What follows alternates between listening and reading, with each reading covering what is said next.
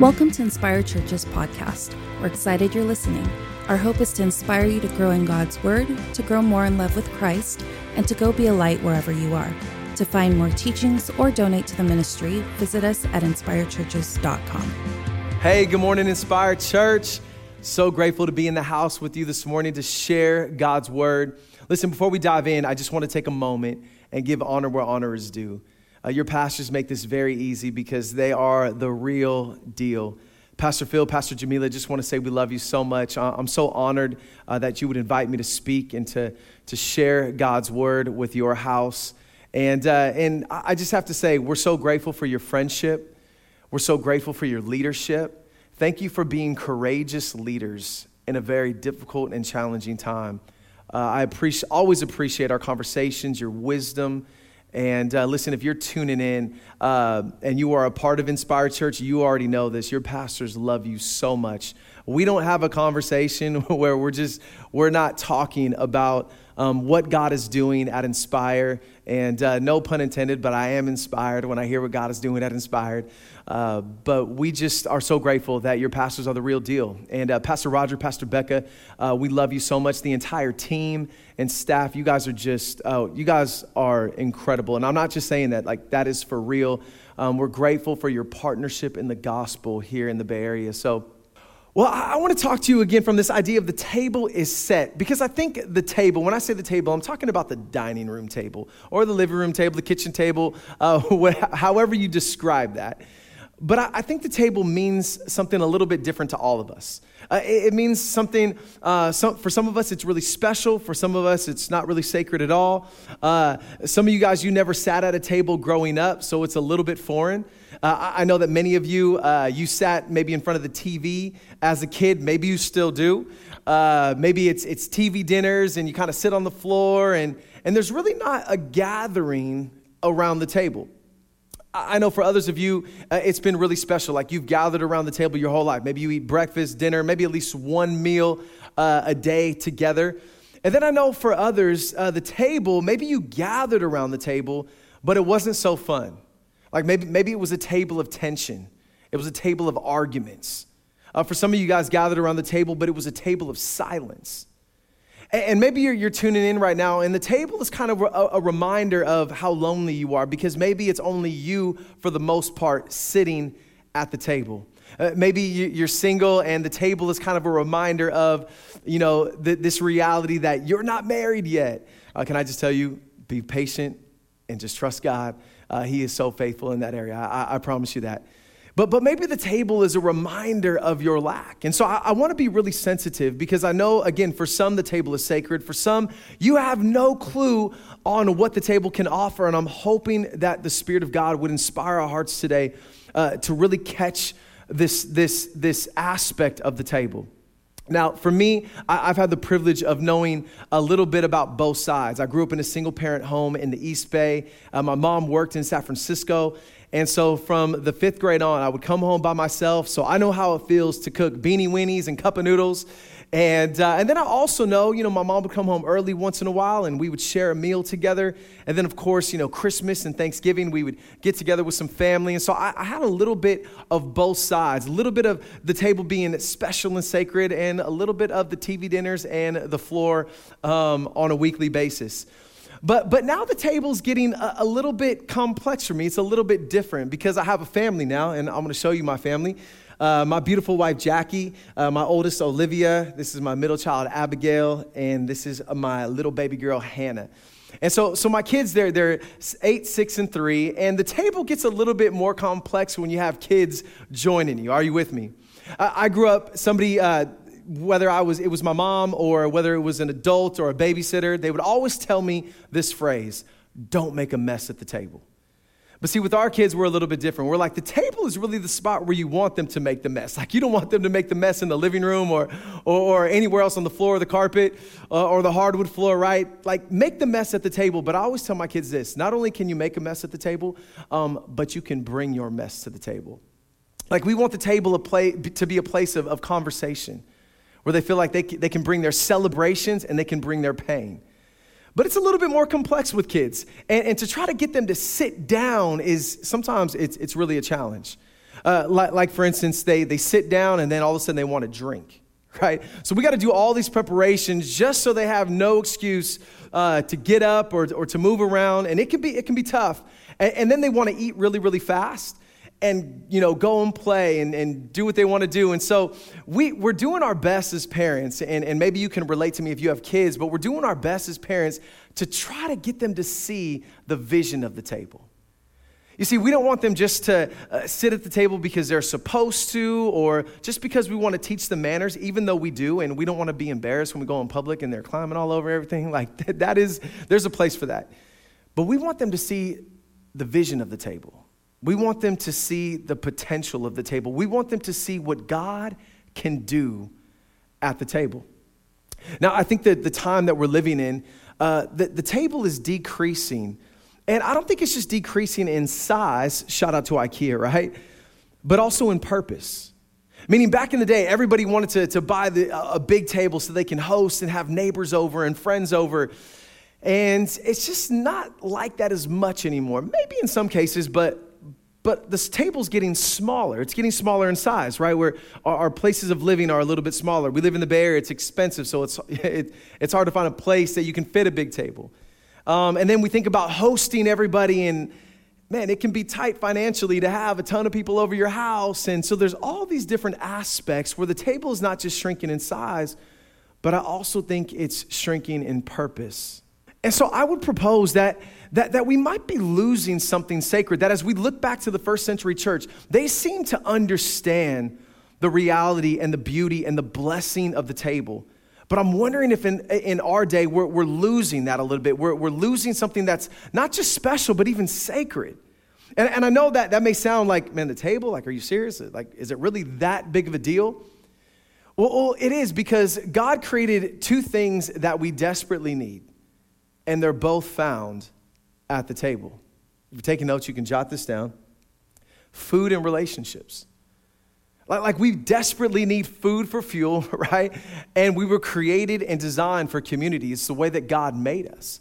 And the table provides a setting for both of them. And so I, I don't know if we understand how important the table is and, and how important um, or, or how much of an impact the table has had even in our day. You see, a lot of money has gone into research trying to discover, if you're taking notes, you can jot this down, the mystery of the Jewish people. Now, the Jewish population makes up of about 14 million people, which is only 0.002% of the population. That's a very insignificant number compared to the rest of the population. But here's what's so interesting.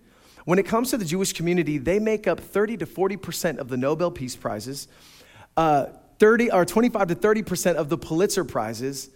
And when it comes to patent and innovation and technology, 40 to 50% of the patents are founded by the Jewish community.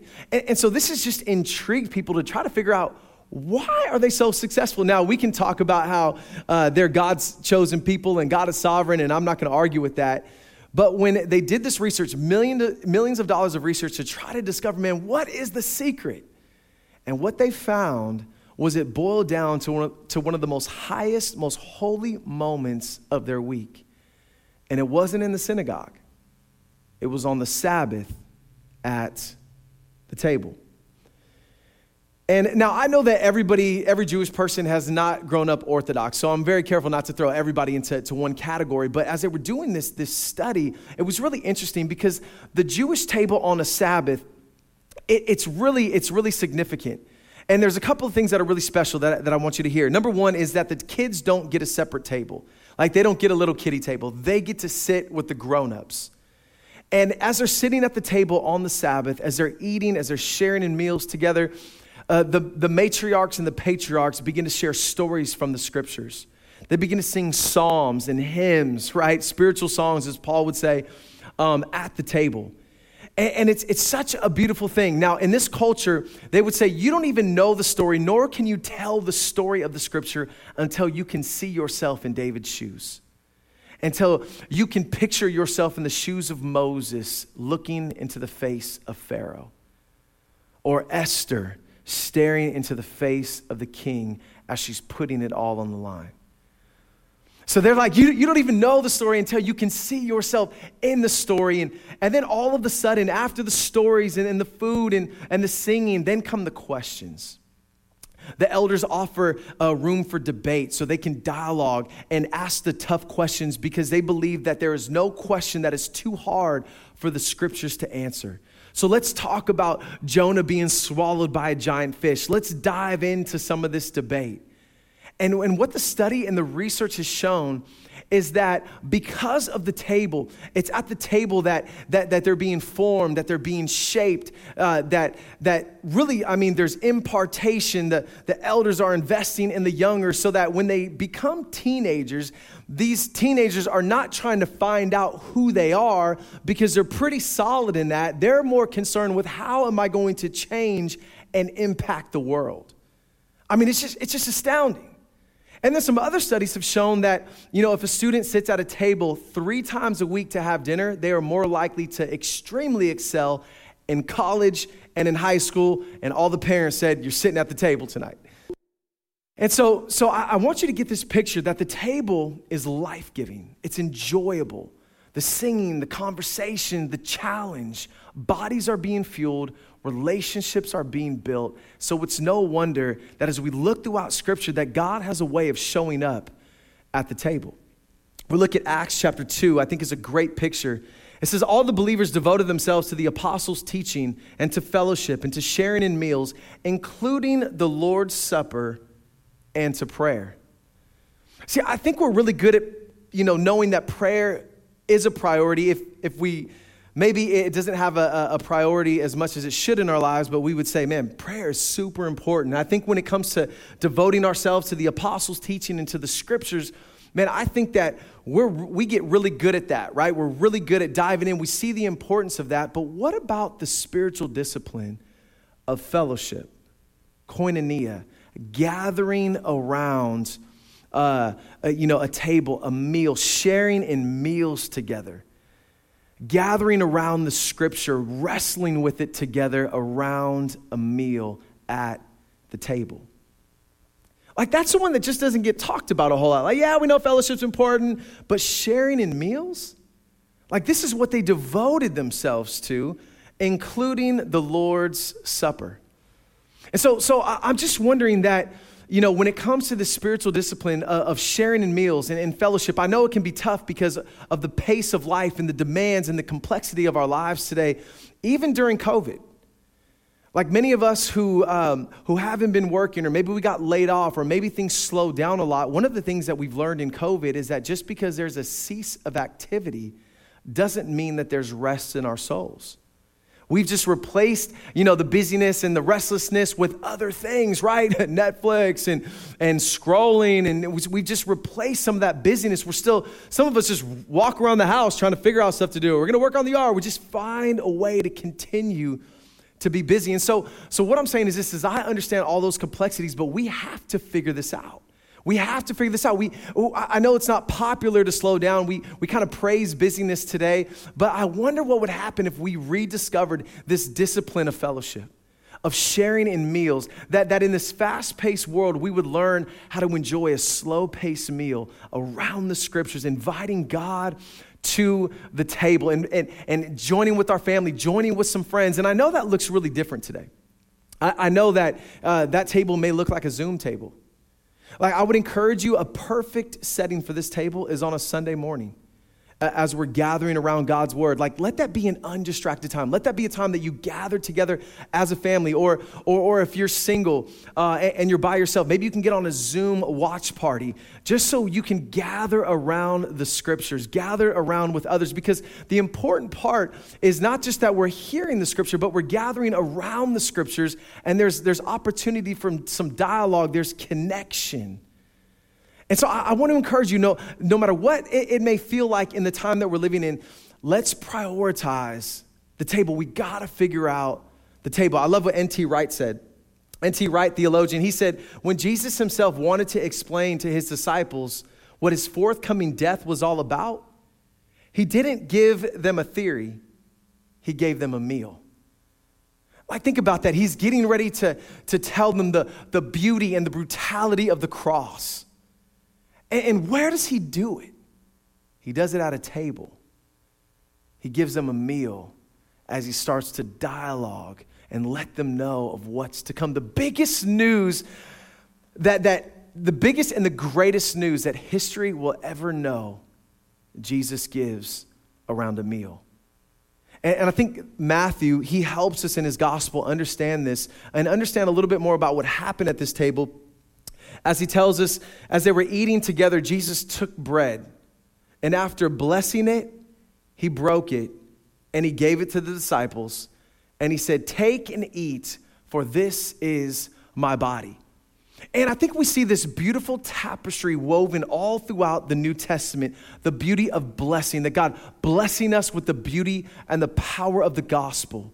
And then the breaking, God shaping us and, and forming us and sanctifying us through the gospel. And then what? And then giving our lives away to the world that the world might hear the gospel. And, and I love how Eugene Peterson says it. He says it this way he says, uh, Eugene Peterson, it says that he has observed this pattern of being blessed, broken, and given. He says this is at the heart of the Christian story. There, he rightly insists that this is the shape of the Eucharist, this is the shape of the gospel, this is the shape of the Christian life. This blessing, this breaking, and this giving. And so I, I, don't have time to, to break down all of those, but I want to focus on the first one today. Is at the table, if you're taking notes, you can jot this down, that the table is a place of blessing. I, I, mean, I think about all the, the incredible moments that I've had at the table.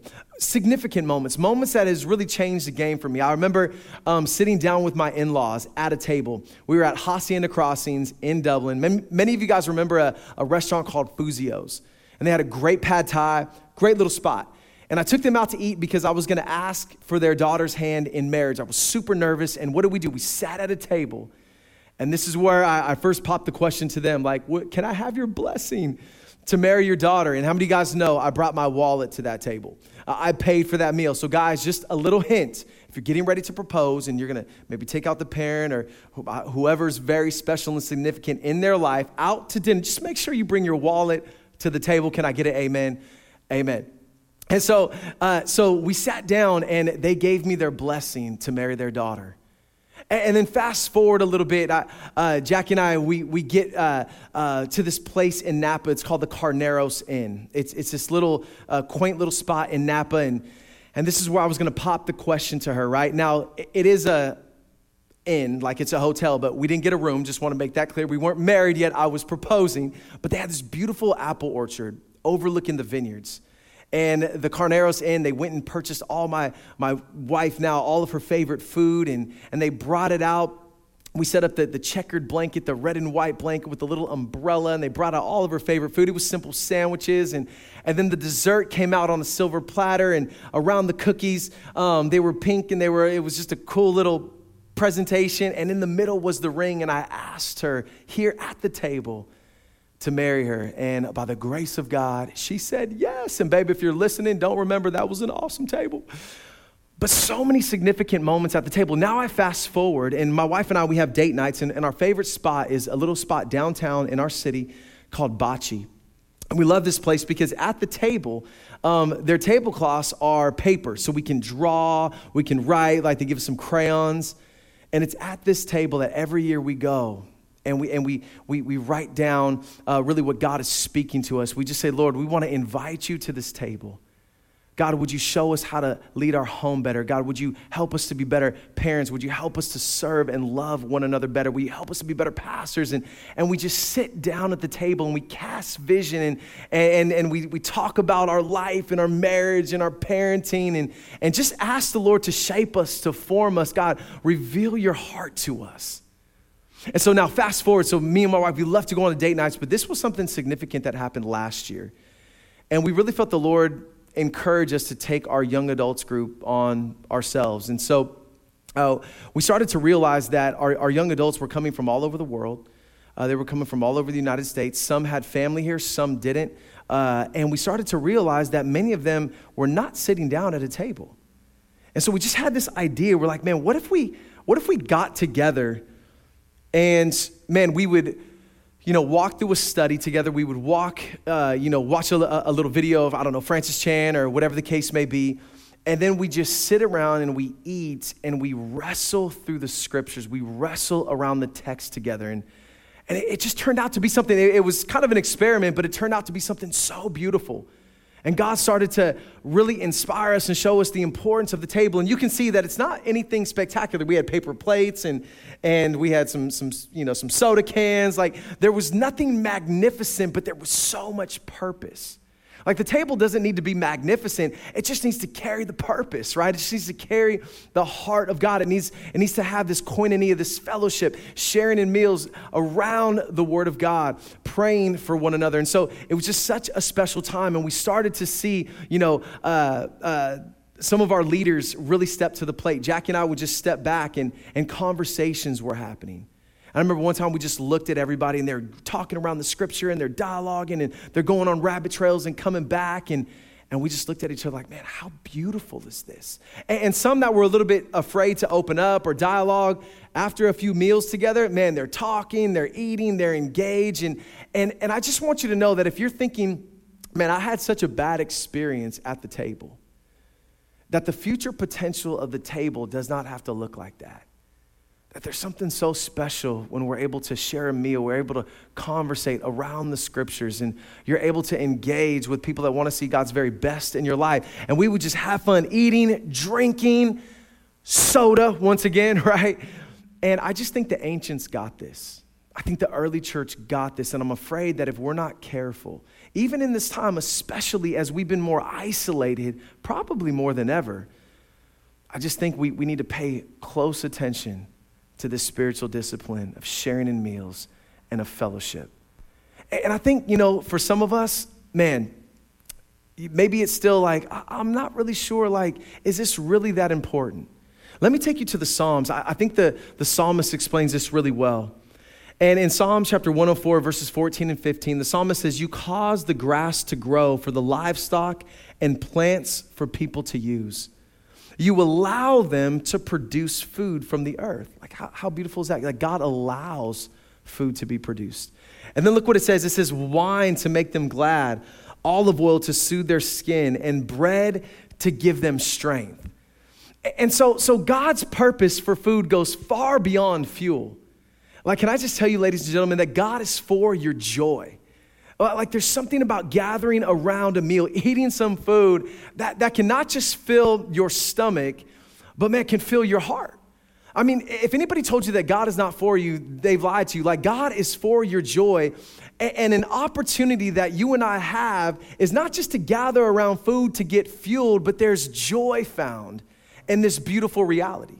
You see, in verse two of this passage, I'm not going to go there, but but God reminds us that He stretches out heavens, the heavens like a tent, that, that He created and formed the very crust of the earth, right? That the very mountains are in His hands. And so, in between Mount Everest and the Grand Canyon is this mystery of God providing food. The, the mystery of the, of the plate, like God's goodness towards humanity, that He allows food to be produced from the plants. And I just think sometimes we miss this. It's very simple. We, we take this for granted all the time. We, we eat all the time. We just kind of, you know, we go through the motions, maybe say a quick prayer, but man, there's so, there's something so special that I think it's easy to miss because we are a culture of fast food. And I'm not hating. I love fast food. I, I love Chick fil A. I love In N Out. I, I don't do McDonald's that much. So, but if you like McDonald's, I'm not a hater on that. Like, do you? But, but there's something about watching a meal be prepared from scratch that you're just like, man, this tastes so good. I had no idea that spice was in there. I had no idea that, man, th- this was kind of the preparation of it. And, and all these different ingredients and aspects. Listen, if, few, if food was just for our fuel, why would God give us 10,000 taste buds? Like 10,000 taste buds. And, and here's the beauty of it is that as a believer, when you and I eat a good piece of steak, right? The, the, the world eats a good piece of steak and says, that was a great steak. We get to eat a good piece of steak and, and thank God, give glory to God. Like, God, thank you that you provided the cattle. Thank you that you're, you're, you're, the, the way that you've woven things and provided food from the plants and, and from animals, like just how your, your magnificence and all of this food can provoke us to praise. Food can provoke us to, to, to take a moment and give glory to God for His beauty, for His majesty, for His goodness, for His provision. I mean, think about how that changes our attitudes in regards to feeding the poor. And it's just not, we're, we're just not trying to get you filled, but, but, but just the very aspect of the table points to God's goodness toward you, God's heart for you, God's provision for you. And it leaves an opportunity for worship to glorify and to magnify His goodness, His beauty, and that the very fact that God is for, God is for us. And so maybe you just never thought about the table like that. And, and I think sometimes, if we're honest, we're a little bit afraid to maybe come to the table or we're a little afraid to create a table because we're just like i'm just not sure if i have something to offer. Like what would i say at the table? Or, or maybe when it comes to leading a, a zoom group or a small group or maybe showing up to coffee and theology like i mean it's a little bit vulnerable. Uh, what if i don't know what to say? What if i don't have an answer? Listen you are in such a safe house. And, and maybe you're, you're thinking right now that i don't even really have a, you know, a table to go to. Can I just tell you, you do have a table to go to. If you feel like you're by yourself, especially in this hour, you have a church family that loves you and has a seat for you at the table. And don't be afraid, but, but you're, if you are a little bit afraid and you're like, I'm not really sure what I have to offer, I'm not really sure if I want to show up, feels a little bit vulnerable, feels a little bit, I just don't know. You're not, listen, if you feel like that, you're in good company. And Jesus addresses this, and I think the disciples were experiencing something similar in Luke chapter 9, verse 12 and 13. Let me give you a little bit of context. So, Jesus has been preaching all day. It's headed into the evening. There's over 5,000 people, and people are getting hungry. And the disciples, they say that as the near as the day neared its end, the 12 came to Jesus and said, Dismiss the crowd so they can go to the surrounding villages and countryside for lodging and for food. Listen to what they say for we are in a desolate place here. And I think that's so interesting. What they were saying is, we don't have anything to offer. like we're in a desolate place. Jesus, send them away to get some lodging and to get some food. And I think sometimes, again, we don't want to come to the table because we're like, man, I don't know if I should show up. I don't know if, if I have anything to offer. Will people accept me? Will, like, what if I ask a ridiculous question? You know, we have all these different fears. Or, or maybe when it comes to hosting, maybe you're like, I don't know if I'm, you know, prepared enough or whatever the case may be. And, but just, just to gather people around the table, it can be intimidating. Sometimes it can feel like desolation, but many times when we see desolation, Jesus sees an invitation. Many times when we see that or, or feel like we have nothing to offer, Jesus says, No, no, no, there's a great opportunity. There's a great opportunity and there's a seat for you at the table. And so they go on, they say, Jesus says, Well, why don't you give them something to eat? They said, We only have five loaves of bread and two fish. They answered, Unless we go and buy food for all these people, there were about 5,000 men, not including women and children. So let's just say this would have been a very expensive Zoom group or small group, right? If you're going to buy food for all these people, it would have been, that would have been tough. And so Jesus continues and he says this he said, but he said to his disciples, have them sit down in groups. Have them sit down in groups of about 50 each. The disciples did so, and everyone sat down. He said, have them sit in groups. Jesus was all about small groups, ladies and gentlemen, just in case you didn't know that. Jesus was about us gathering together, not just in the temple courts, but from house to house. And, and so everybody is, is they're hungry, they're probably a little bit tired, and everybody sat down. And I get back to thinking about the psalm, the psalmist, where, where the psalmist says sometimes God has to make us lie down in green pastures, right? Sometimes he not only leads us beside still waters, but he has to make us lie down in green pastures because we're, we're just, we, we don't like to lie down sometimes. We don't like to take a seat. Sometimes we're restless, we're kind of running all over the place, and God's like, man, eh, what if you just took a seat? Like, like some of us, listen, there's some things that you and I, it's gonna be really hard to receive from the Lord if we don't take a seat. Like some of us, it's just tough, but we don't sit down long enough just to hear what God wants to speak to us. Now, I'm not saying God can't speak to you in motion or on the go or anything like that. I think you can track with my heart. I'm saying this that, that there's something about a posture of sitting, a posture of rest. in certain moments that can really prepare us to receive. And, and God speaks to us in a lot of different ways. And so maybe God doesn't speak to you all the time in rest, but I'm just saying, listen, when's the last time you took a seat and had a, a meal around the scriptures with others? Maybe family, maybe friends. And, and I'm not just talking about a physical table now, it could be a Zoom, it could be just an intentional moment. You're taking communion together.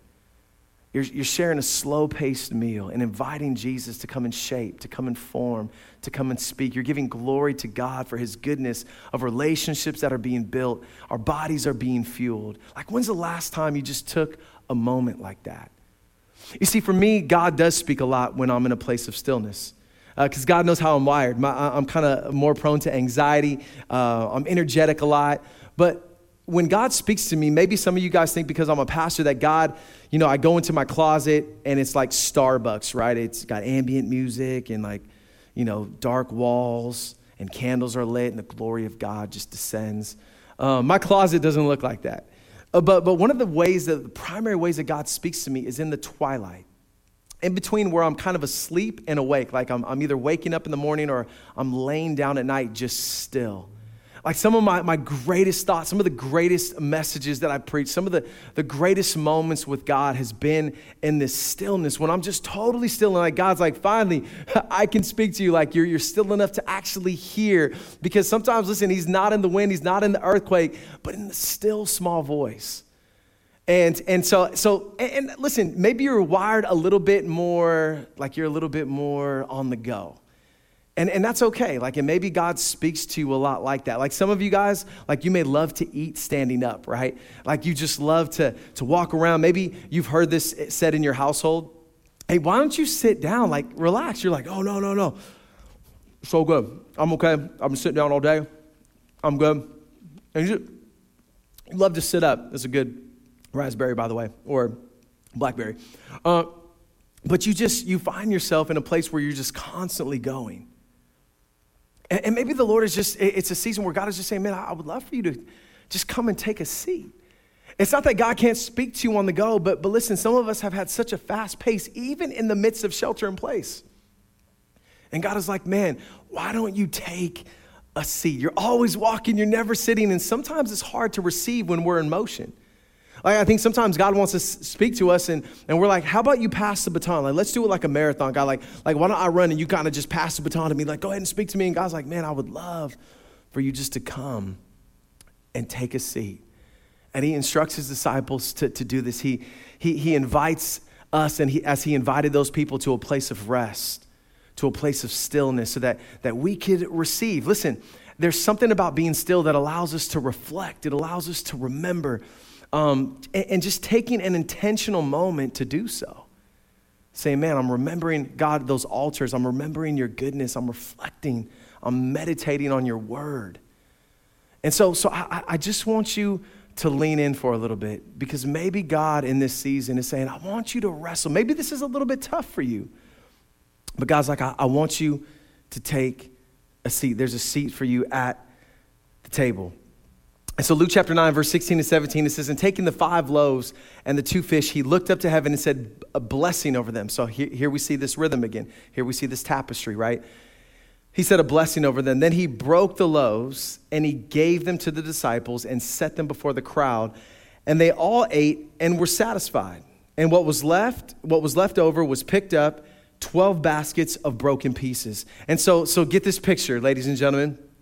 The table is set right? That he gave, he then broke the loaves and gave them to the disciples to set before the crowd. The table is set.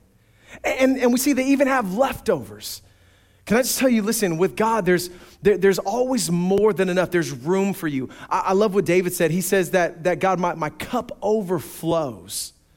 And my heart is that people would be drinking from your saucer because your cup is overflowing. I'm not talking about in a prosperity way that, that's distorted or, or discombobulated. I'm talking about, man, just rich in the fullness of God. That, that is your dialogue, and as you guys, you know, share a, a, around a meal, as you talk about the scriptures, as you give glory to God, that there would be a fullness, not just for your body, but for your heart, for your soul, that would overflow and impact everybody and everyone around you. Now, some of you guys are still saying, man, I just don't have time for that.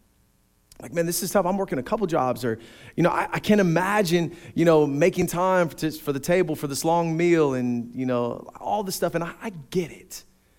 I, I, know that we, we got responsibilities. There's complexities. I know that there's all these uncertainties that we're dealing with right now but there's so many reasons not to sit. But jesus invites us to he invites us to take a seat can I just tell you, it's not even just about sitting around tables together. It's about you and I sitting at his table. And I don't know what that table looks like for you. But, but I, think we're living in a day where we're, we're sacrificing depth and we're settling for shallow. Uh, like I, I, think about beachbody.com. Many of you guys have jumped into that during COVID, right? And, and, beachbody.com, I remember when they first came out, P90X, it was like 45, it was like an hour and 15 minute workout. And you're just starting to see that slowly decline, right? Like 45 minute workout, you're gonna get ripped. 30 minutes, 25 minutes, you can get ripped in 20 minutes. Now it's like five minutes, you can, you know, change your body and your life. And I'm just like, man, we, we so many times are, are sacrificing depth because there's not a lot of devotion. Because devotion, depth requires devotion, and devotion requires time. It, inqu- it, it requires us taking a seat. And so, if you're taking notes, I want you to jot this down that Jesus is inviting us to simply give him what we have and take a seat. Like, I, I know that it's been difficult. The way that I've described this season is brutal and beautiful. I know God is doing some incredible things, but it's also been tough. And, and I think some of you guys right now, that your, your marriage is, you're, you're thinking, man, this is all I got. And God's like, man, would you, would you give me what you have? and, and take a seat. For some of you, you're struggling with your kids, or maybe, maybe one of your child, your, your children has, has gone wayward, and you're just kind of wrestling, or maybe you're new parents, and you're just like, I just don't have anything left. And Jesus is like, man, would you just give me what you have and take a seat? Maybe you've been wrestling with anxiety, and you're trying to figure out like, what's going on? There's, uh, these, there's, there's a fear that you didn't have before, and you're just wrestling through all this. And God is like, listen, and you're like, I only have a little bit of peace left. And God's like, man, man, give that to me and take a seat. Because there's something about this. There's something when, when we find our soul, listen, when we find ourselves hungry physically, it can also remind us that we're, we're not just simply dependent on food, but, but our soul is also dependent spiritually. Like, like in the Lord's Prayer, he said, uh, he, he makes it very clear Lord, give us this day our daily bread, right?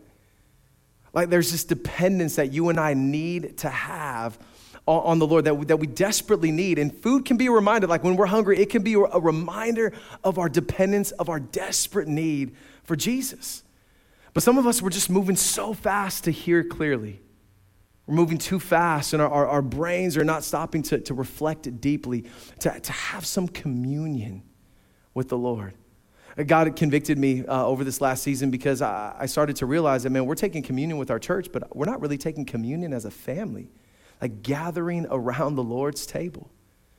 And, and really going back and, and remembering all that God has done, allowing God to examine our hearts as a family in the moment, and then looking toward all that is, is ahead, like that he is coming back, that he is going to return. And, and so, listen, we started taking communion as a family, not in this legalistic, ritualistic way, but it was just like, no, we need to gather at the Lord's table. We need to come and just be with the Lord. And, and so, I, I want to encourage you listen, the disciples devoted themselves to the apostles' teaching, but they also devoted themselves to fellowship, to the breaking of bread, even the Lord's Supper. Can I tell you, ladies and gentlemen, there's room for you at the table. Some of us, we need to gather around some Zooms. Some of us, are that table's gonna look like a Sunday morning in front of your screen right now, but it's okay. And then, then others of us, listen, as, as, as the, you know, our world starts to open up a little bit, maybe we can't gather in big groups, but we can gather in homes from the synagogue and from house to house. And, and I just wonder what God will create if we take a seat. I wonder what miracles would happen around the table.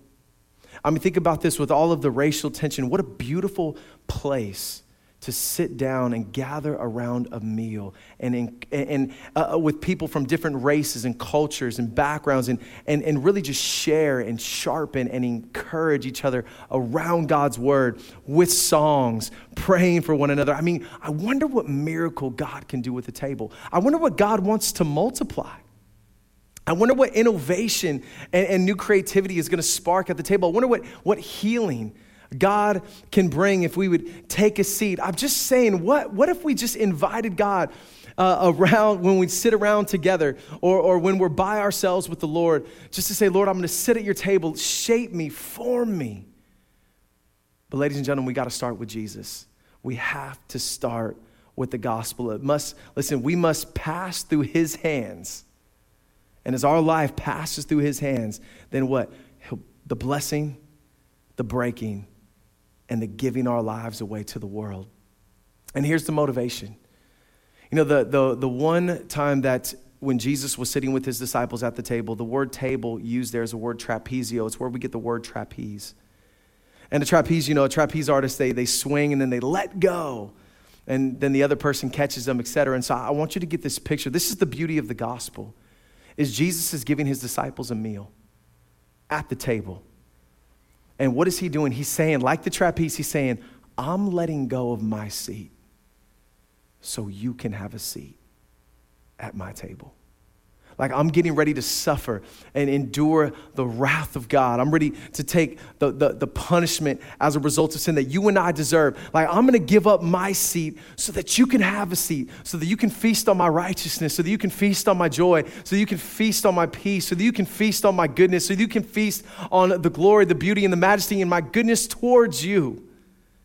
I mean, just think about that for a moment. Jesus said, I'm giving up my seat so that you can have a seat. I wonder if we took that, that, that picture of the gospel and let it penetrate our hearts so much, I think it would not only motivate us to take a seat, but I think it would motivate, to in, motivate us to invite others to the table. To say, man, how can I sacrifice that others might get a seat, that they might see, hear, and experience the beauty and the glory and the majesty of God as they experience His goodness around a meal together. And so let, let me close with this. And I believe this is a word for somebody today. The, the table can be a vulnerable place. And, and you don't need to, uh, I'm not saying like if you go to a Zoom group or you go to a coffee net theology, I'm not saying you got to pour out your heart, your soul, and your life all in just one setting. But, but one of the things that happens at a table is you build Christ centered friendships. And, and, that's really important. It's really necessary. Some of us have really been struggling in this time. Some addictions have been formed, some habits have set in. And the table is a place of vulnerability. And so sometimes we can get a little bit afraid. We can have a surface conversation around the scriptures, but not really share our lives together. And again, I'm not saying go to every table and share everything. I'm saying, but you need at least one table that you can be vulnerable in. At the end of James chapter 5, James shares this verse and he says, Listen, he says, confess your sin to one another that you might be healed. Now, notice he doesn't say confess your sin that you might be forgiven because that's between you and God, but there is something that happens in Christ centered community that is we're sharing not only our good and our celebrations, but our pain and our struggles, even our sin with one another, that God does a, a healing work. I love how Dr. Henry Cloud explained this. He says, Many of us, even though we may be saved, we still walk around divided relationally.